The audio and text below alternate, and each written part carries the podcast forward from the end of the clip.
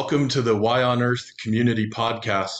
I'm your host, Aaron William Perry, and today we're visiting with the president of Dr. Bronner's, Mike Bronner. Hey, Mike.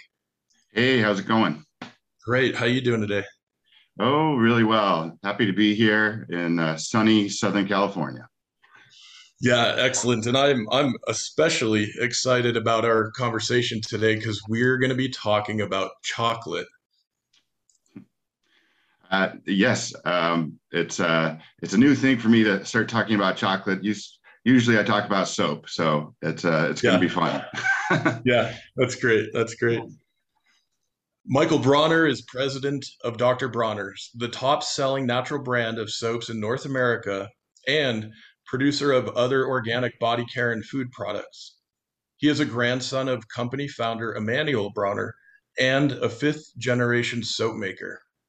Michael was promoted from vice president to president in 2015.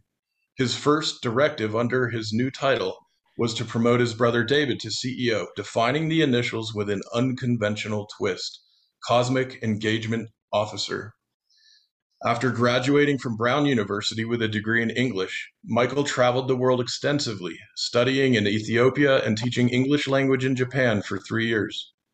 A philanthropist, activist, and active community leader, Michael is an advocate for many social and environmental justice causes advanced by the company, including fair trade, organic standards, animal advocacy, and ocean conservation. He currently sits on the San Diego District Export Council, where he counsels businesses on export processes, commerce education, and advises uh, per his expertise in international trade. He was born in Los Angeles, California in 1975 and lives in Carlsbad, California with his wife Erin and their children Eli and Alora. So, you know, speaking of children, Mike, to kick things off here, uh, for folks who haven't yet seen this, I thought I'd show and, and mention that uh, this is the Dr. Bronner's liquid soap. And probably have to confess that my mother, once or twice in my childhood, had good reason uh, to wash my mouth out with soap. And when I keyed her in on the fact that the liquid might be more effective than the solid version, um, you know, we got a chuckle. But today we're not we're not talking about soap, something we might regret sticking in our mouths, but we are talking about chocolate mm. and uh, these beautiful, beautiful, absolutely delicious new um, Dr. Bronner's uh, chocolate bars um, magic bars. And so, Mike, uh, with that, if if you wouldn't mind just kicking it right off and telling us all about why chocolate and what's special about your guys' chocolate. Sure. Well, uh, what's special about our chocolate?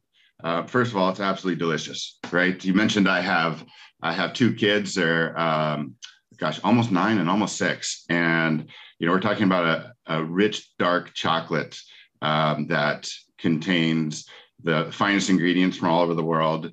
Um, you know, we get our, our cocoa from Ghana and the Ivory Coast, and our, our coconut sugar from Indonesia, and you know, vanilla from Madagascar. But uh, despite not having any sugar, but coconut sugar, not having any cane sugar, and being dark, my kids devour it. Right, like this is super indulgent chocolate. It comes in six varieties.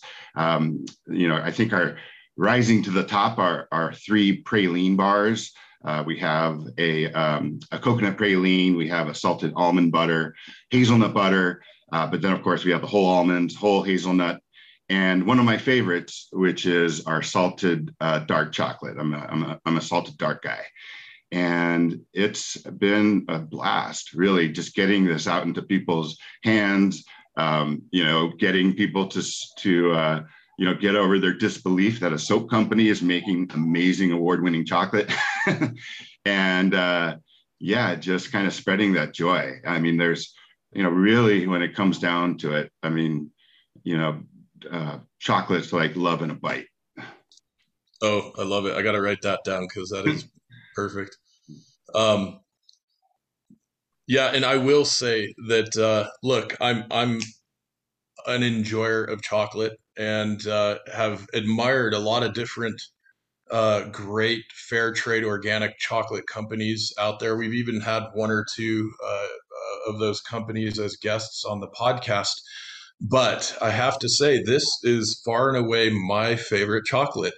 And uh, I don't know what you guys figured out over there, and I think magic is is apropos.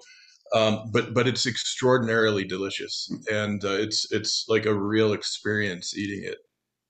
Absolutely. Um, yeah, it's uh, you know such a such a rich flavor, and you know a lot of that comes from taking ownership, essentially, or oversight of all the materials that are in there uh, in our extremely ethical, very transparent supply chains, many of which are are regenerative organic, and combining that with uh, Swiss chocolatiers who really know what they're doing. So I'd like to reaffirm to everybody listening that um, we didn't just take our soap making and say, hey, let's use the same technique and make chocolate. No, we worked with the experts, but what we really had was this amazing vertically integrated supply chain where we were already growing these materials uh, because regenerative organic is uh, it means that you know you're not just growing one thing and so with our, our raw materials we're already growing chocolate or uh, excuse me cocoa beans and already selling those to chocolatiers. And so, you know, we just made the decision one day, like, why not us? And because we don't know anything about making chocolate until we worked with the best of the best. Well, I uh, I have to take the opportunity. It's not too often I get to enjoy eating something uh, while doing an interview. I'm going to open up the yellow one, salted almond butter here, and have a bite, Mike, while we're while we're chatting and enjoy this uh, love in a bite. Um, and I, I thought I, I would ask you to kind of walk us through, you know, why for me as a consumer should I even care about um, where the different ingredients are being sourced and how it's affecting people around the world and you know you you put together this wonderful op-ed in foodtank.com called uh, this world chocolate day let's rethink big cocoa in which you describe a bit of the history as well as some of the current practices with uh, bigger mainstream companies uh, that, frankly, are, are not practices I think we should be feeling good about. And um, could you kind of take us back to the, the 1500s and kind of walk us through how we got to where we are today? Right. Well, in the 1500s, um, I believe it was in July, uh, July, July 12th. I should remember uh, World World Chocolate Day. Um, you know, they, um, uh, you know, chocolate was essentially first, you know, brought into the mainstream. It was, um, you know, called, you know, Theobroma, food of the gods in Greek, and um, it was derived from uh, cocoa was derived from the Mayan uh, word for cocoa or cacao from cocoa. And you know it was considered to have these properties that literally caused feelings of love to emote when you ate it right? It was it was very much um, an ex, you know uh, a promise uh, of an expression of love that came out when you eat when you ate it. And over the years you know as chocolate made its way into the the new world um, into europe um, it was kind of separated from its origins origins and the cocoa um, that was consumed in Europe was, you know, extremely delicious and was synonymous with Valentine's Day and, you know, all kinds of holidays and gift giving. But the makers of the cocoa beans were just like not not even thought of, and we're living in extreme poverty, and we're um, you know using slave labor and there was this complete disconnect between the enjoyment of the finished product and the um, you know the tedium you know and the uh, exploitation of the original materials. And so you know we want to you know uh, we say this dr Bronner's, we want to fulfill chocolate's promise as an expression of love right? And oh. and elevate it into the pure indulgence it is meant to be and in order to do so you have to make sure that every single stakeholder at every step of the way, not, not just after the chocolate, you know, gets to Europe or gets to America, you know, and as, you know, the, the, the, that cocoa is then made into bars, but the stakeholders at the very beginning, you know, are being treated well, are being elevated by the uh, sales and consumption of the end product. I mean, one just incredible statistic that um, struck me was the fact that only 10 per less than 10% of cocoa farmers actually have ever eaten a bar of chocolate. Oh wow. You know, and so it's like, you know, they they're they're harvesting, you know, this commodity for Western consumption and they never get to enjoy the outputs, not to mention that, you know, oftentimes they are, you know, left in poverty conditions and can't make ends meet. And you guys, obviously, across all of your products, are deeply engaged in uh, a number of communities in multiple countries. And, and I want to, you know, just point out and remind our audience that uh, a while back we had the opportunity to interview your colleague, uh, Gero Leson, with his amazing book chronicling the Dr. Bronner's story uh, called Honor Thy Label. And the subtitle is Dr. Bronner's Unconventional Journey to a Clean, Green, and Ethical Supply Chain. And uh, in here, he shares stories about the years and the deep relationship building you guys have invested in in these in these communities all over. And I, I thought uh, it would be good for our audience if you could describe a bit you know what you guys are doing and and how that contrasts with how chocolate is generally done with sort of the anonymous markets and clearinghouses and that kind of stuff? Um yeah uh, i'm sorry you, you cut out there just for a second. Can you repeat that last part? Uh-oh shoot. Yeah. Um yeah was did you catch the part about uh the book? About Gero's book. I'm sorry i caught the part about Gero's book. I'm sorry just that that yeah. last part okay, shoot, we might have had a little glitch in the matrix there. Um, yeah, I was just I was hoping you could describe a bit what you guys are doing in, with the farming communities you're working with, and and how that contrasts with uh, the mainstream practices with the anonymous markets and clearinghouses and that sort of thing. Right. Well, first of all, we're working directly with them, you know, and that's that's the the most important um, difference between us and big chocolate, right? Because uh, all those evils that occur in chocolate, where you're talking about exploitation and child slavery, uh, there's there's something called um, opaque by design, opaque by design. Whereas there are you know pretty much five five or so cocoa bean traders that secure all the most of the cocoa beans, like 95% of the cocoa beans from all over the world, and funnel them to you know the uh, the, the chocolatiers in the West. And you know what what you'll hear from like the Nestle's and the Cargills is that you know of what we know of what we know and what we can track like we're we're, we're doing actually a, a, a really good job. I mean whether they're not doing much but at least there's no uh, child labor or child or child slavery. Um, and so you know the you know our call out to them first of all is just like no that's not an excuse not knowing. You need to go that extra mile. You're one of the biggest corporations in the world. You could you could know exactly exactly who you're buying all these beans from, but they choose not to because if you know the more you know uh, the more you realize that yes you are responsible for exploitation and it does cost more money right? And they don't they're they're just responsible to their shareholders not their stakeholders right? And you know the stakeholders being all those people all along the supply chain.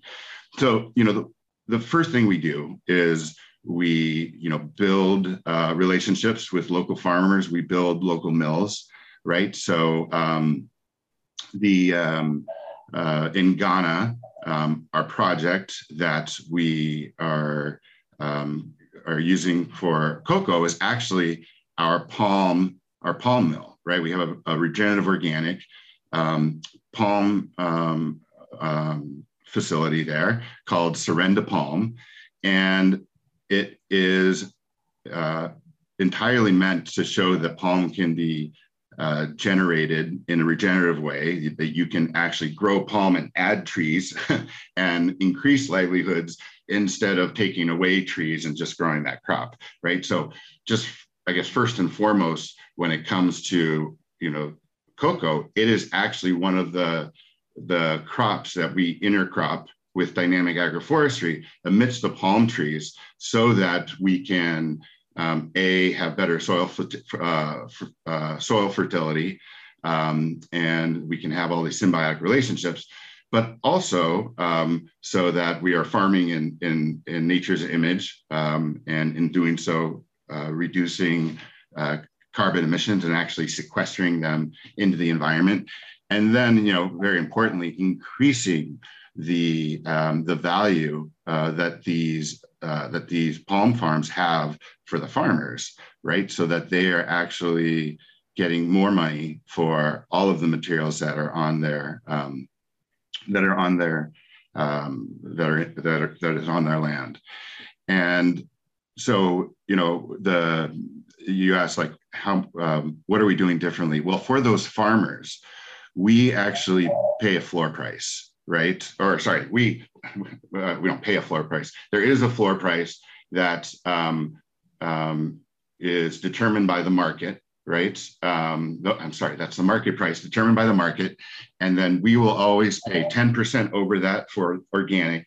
another 10% over that for fair trade, and another 10% goes into a community fund that then goes to benefit the whole community and you know we're training these farmers to you know not use pesticides. We're actually training people who train them because it's always better if you have the right messenger. Um, but we're developing expertise on the ground that can actually have these farmers build more value. And you know in, in strengthening their communities um, you know we're building schools for them. Um, we're building all kinds of, of um, development projects so that you know their you know their children have opportunities you know to to go to school better schools they have the ability to get paid more so they're they're not um, there's not the pressure to bring in this outside labor and you know see we're giving them the the um, the value added markets for all these extra crops they're growing uh, not just palm, not just cocoa, but other things like cassava, turmeric, and ginger. Mm, that's absolutely amazing. You know, and and you know, one little point I might um, add to about this idea of responsibility, right? And quote unquote, not knowing is not an excuse. And you know, not only uh, do corporations have responsibility, but as I wrote about in in my book, Y on Earth, um, in the chapter called demand you know as individual consumers we have responsibility too. And i've, I've been thinking about this the last couple days preparing for our discussion mike.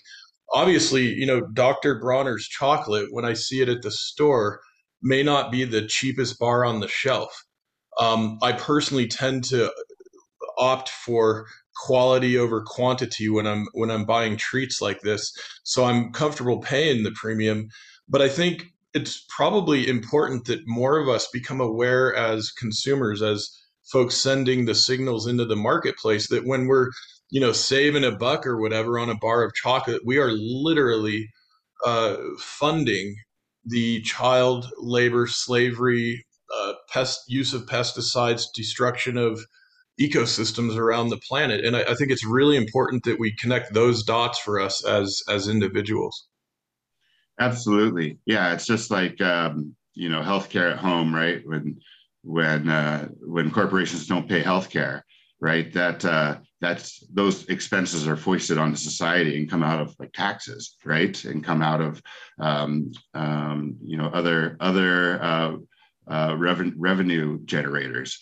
And in these countries around the world that you are not paying a fair wage to for the farmers, um, you know, they are suffering. they are suffering because the corporation, even though they're able to charge a really high price for, or excuse me, a really low price for their chocolate, um, they're doing so at the expense of, you know, farmers at the very beginning of the supply chain getting pennies and living in extreme poverty.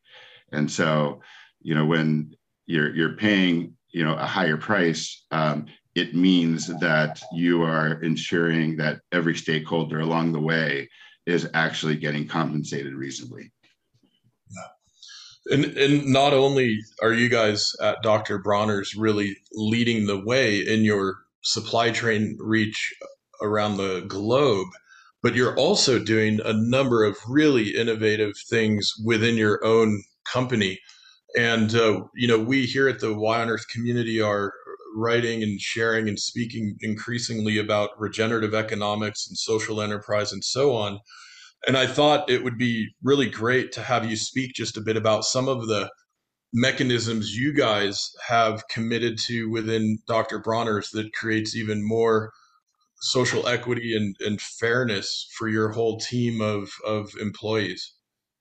Sure. Well, you know, at Dr. Bronner's, we cap all executive salaries at five to one. So the highest uh, salary in the company um, will make only five times the lowest fully vested worker. And uh, the fully vested worker is, is basically somebody who has been here for five years, topped out at the at the wage scale. So the the lowest paid worker here that has been here five years makes over $60,000 a year. And there's nobody in the company that makes over $320,000 a year. And so, um, what we're able to do there is we're able to take all of the added profits from the company and anything that's not needed for capital development um, or you know pay taxes is it goes to charity right it goes to fund all kinds of uh, initiatives that we're passionate about. But for the uh, for the employees themselves, uh, we also give them 100% um, non-deductible health care for them and their families. Um, that includes uh, a dental plan. We also do LASIK. Um, we also just started doing a psychedelic benefit where uh, we offer uh, ketamine therapy um, for a lot of workers. Um, uh, for all of our workers and their families uh, who wants to um, who wants to take advantage of that because these difficult times are, are just really trying on the on the on the mind and soul. And we you know also give um, free lunches free vegan lunches for our employees. We cover the um, childcare costs up to $7500 per family um, through a, a, really great program that even can work with um, you know um, you know, small scale nannies, you know, just individual nannies and such, which has really been helpful during COVID. And um, we offer, you know, a profit sharing plan for all of our employees. Uh, it's no different for people at the very top and the very bottom. That uh, 10% of their combined salary, and that's their combined salary plus bonus, uh, usually 10% bonus, every year um, goes into um, you know a, a, a savings retirement account for them. And they can access that when they leave. And i have to say not many people leave until no. until the very uh, the very last moment. It's absolutely beautiful. And uh, you know i uh, kudos to you guys for really leading the way and and setting the example for what's possible. And um, i'll take this opportunity to remind our audience that this is the Y on Earth Community Podcast. I'm your host, Aaron William Perry, and today we're visiting with the president of Dr. Bronner's, Mike Bronner, and want to give a couple quick shout outs to some of our sponsors and partners.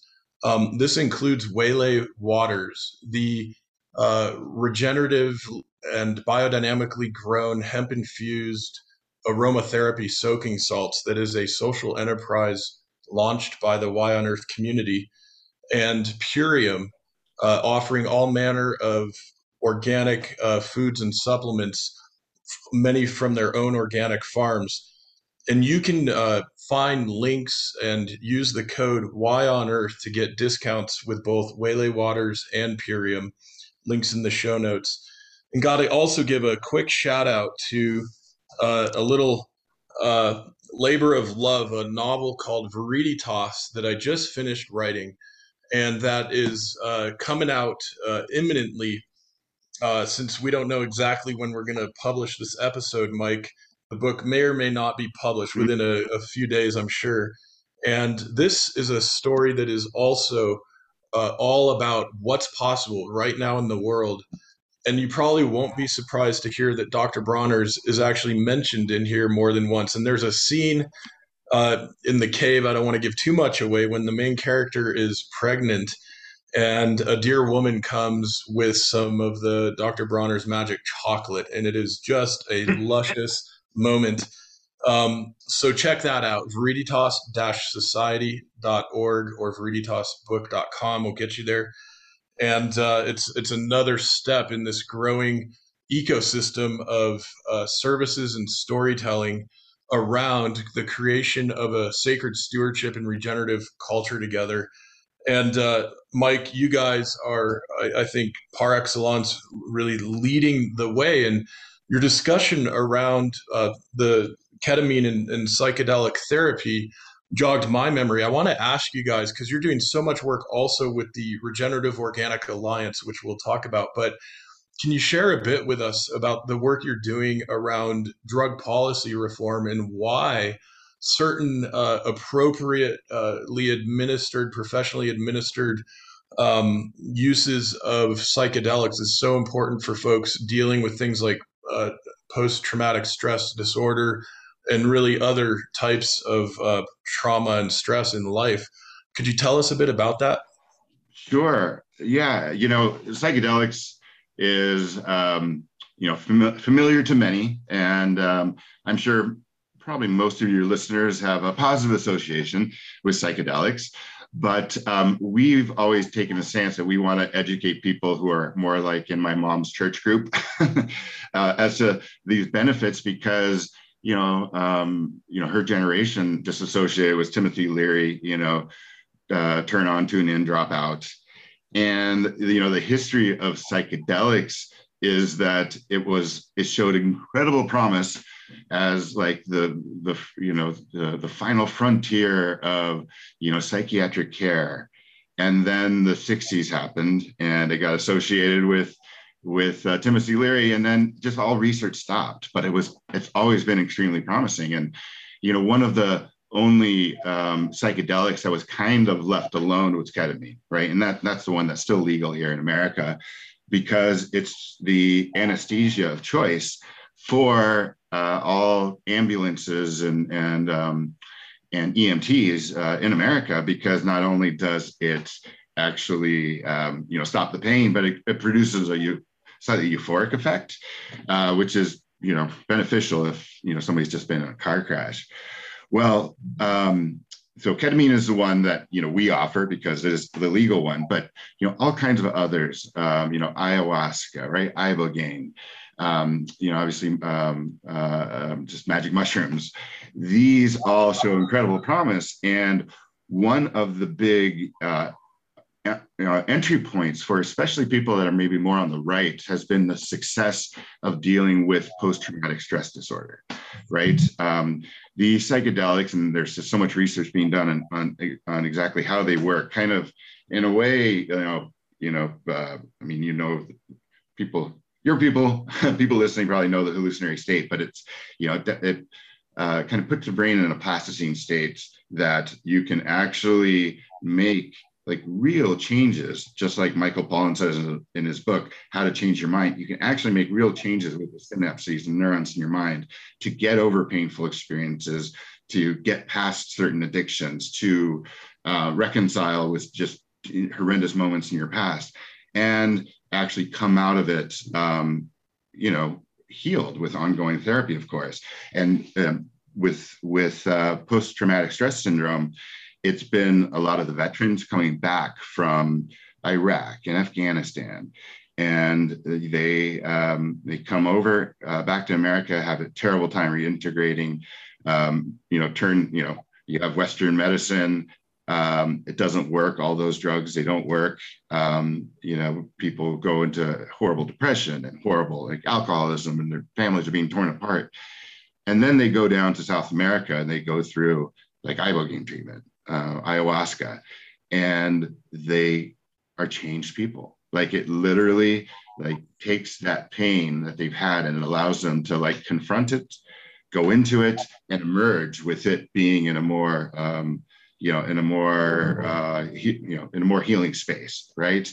Totally turns their lives around, and so kind of it's just been this um, consortium of people on the left. Um, perhaps you could put Dr. Bronner's on the left, um, and you know organizations like MAPS, which is are are out there to to um, to actually um, um, make uh, MDMA um, um, uh, like uh, get FDA approval as um, as a prescription drug, and you know people on the right uh, like you know Rick Perry, you know ex governor of Texas, who's you know ran ran for the Republican nomination. He's a big supporter of these psychedelics too, because he's seen what it's done for his son.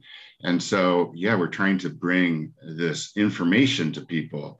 We're trying to bring uh, awareness to people, and we're trying to bring, you know, in this small way right now, those benefits to Dr. Bronner's in That's really tremendous. It's amazing the way you guys are again leading in, in that space. And it's um, so important that we become more educated around this thing. And look I, we at the Y on Earth community we have a very diverse audience. And so sure sure some of our audience might be familiar and, and even have some personal experience but i think there's probably a good number who aren't as familiar. And you mentioned michael pollan's book um, changing your mind and uh, that's the title right? Am i getting uh, how right? to change how to change your mind. How to change your mind and, and, and it's really like a physiological change too. Yeah yeah. And i've read parts of that. That there's another book i read the whole thing um, by Jeremy Narby called Cosmic Serpent about ayahuasca, about his experience as an anthropologist down in the uh, Amazon basin with some of the indigenous people there. And it's an extraordinary, eye opening, heart opening um, discussion around, you know, the relationship with these sacred plants and entheogens and, and fungi. And, uh, you know, the, this term viriditas that, that we named the novel for is uh, a word. It means the green healing energy of the divine that flows through plants and was uh, created. That word was coined by Hildegard von Bingen, the German mystic, about 900 years ago. And so I think there's an entire, it seems there's an entire cosmos, an entire world of experience that uh, many of us, yes, have um, experienced and, and had some healing from. But, you know, it seems a good number of us here, especially in the United States, maybe haven't given it a chance. And perhaps reading one or a couple of these books would be a helpful way to kind of get familiar. Agreed. So, can you tell us also about the innovative work you guys are doing around the Regenerative Organic Alliance and the Regenerative Organic Certification? I, I think it's a really important piece for folks to understand in terms of the the stewardship of land and water and people and so on? Sure, absolutely. Um, so regenerative organic is the combination of you know a strong social standard, so you can say you know fair trade, uh, a strong um, animal welfare standard, and a super strong you know organic standard.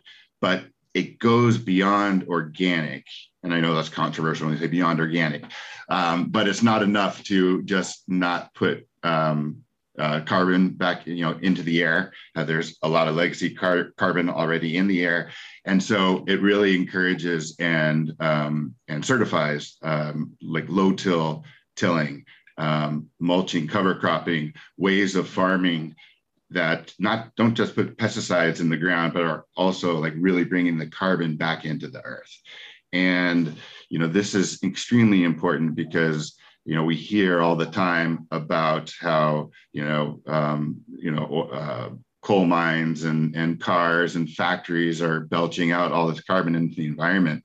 Um, you know, close behind is agriculture, right? It's, um, you know, a, a phenomenal source um, of carbon going in the atmosphere. And so, you know, we're trying to encourage a way, create a way for you know farmers to kind of farm in nature's image um, and then consumers to support that in the marketplace to create that circle that can really turn agriculture into a force for for climate change mitigation rather than um, you know accelerating the problem awesome yeah no that's so great to hear about and um, uh, Elizabeth Whitlow, the, the executive director of the Regenerative Organic Alliance, has been on our podcast. We did a great episode with her a little while back.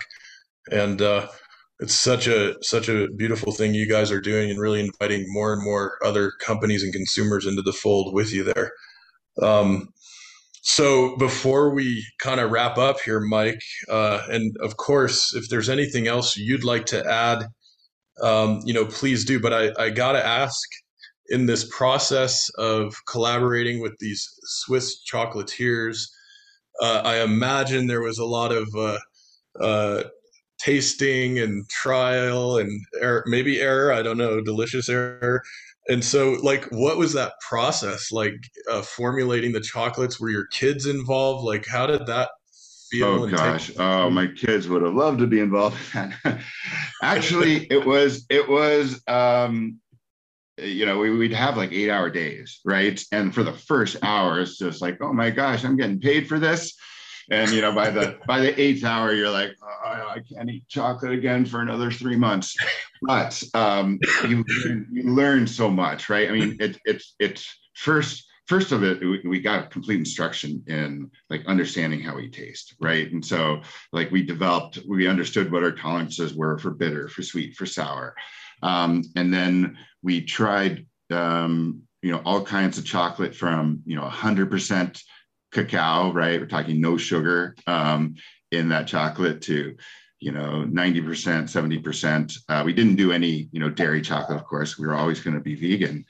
But, um, you know, one of the keys, key discoveries for us was when we found that we can make a chocolate without cane sugar.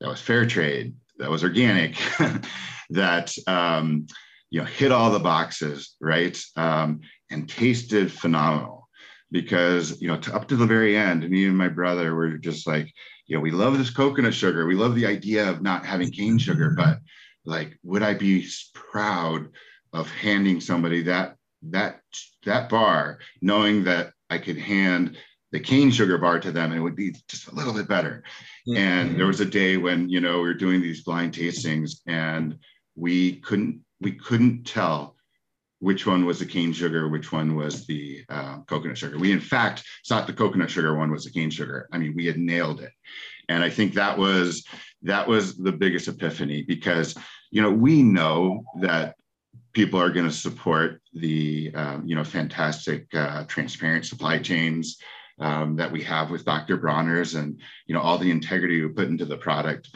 but um, you know, it was made clear to us by a chocolate expert we were working with that, you know, 75, 80%, maybe 85% of the buying experience is going to be that indulgence, right? And so to be able to hit it all, um, uh, you know, I mean, we were pretty hyped up on sugar, but I think we did a dance. Well, I, I will I will say uh, as a testimonial for for one, the, this is hands down the best chocolate I can find on the shelf at the markets around here, and I absolutely love it. Um, well done, well done. Yeah, what a treat.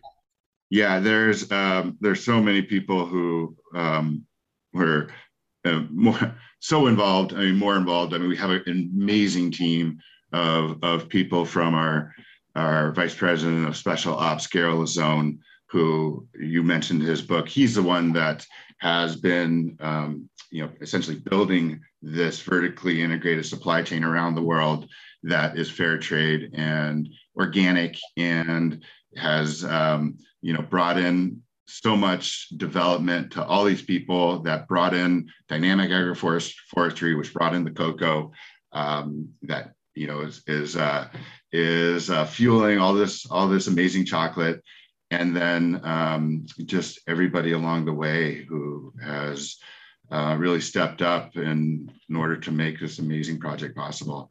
Um, it's great to be part of the team. Beautiful, absolutely beautiful, Mike.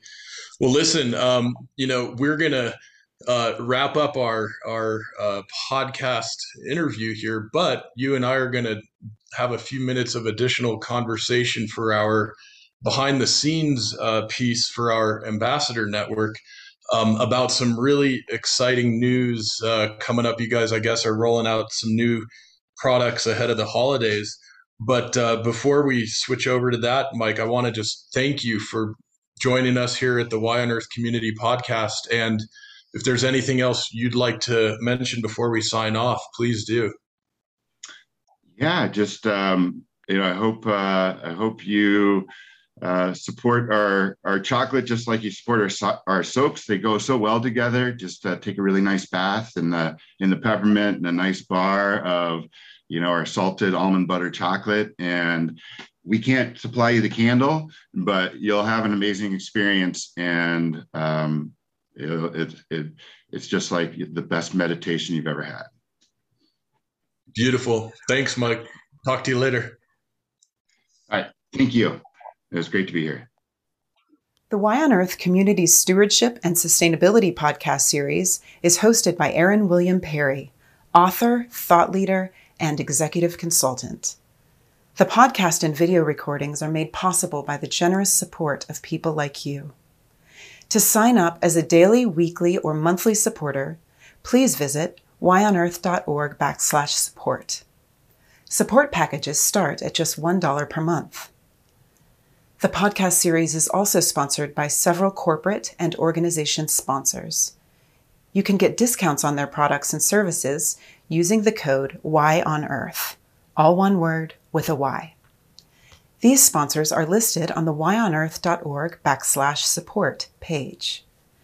If you found this particular podcast episode especially insightful, informative, or inspiring, please pass it on and share it with a friend whom you think will also enjoy it. Thank you for tuning in. Thank you for your support. And thank you for being a part of the Y on Earth community.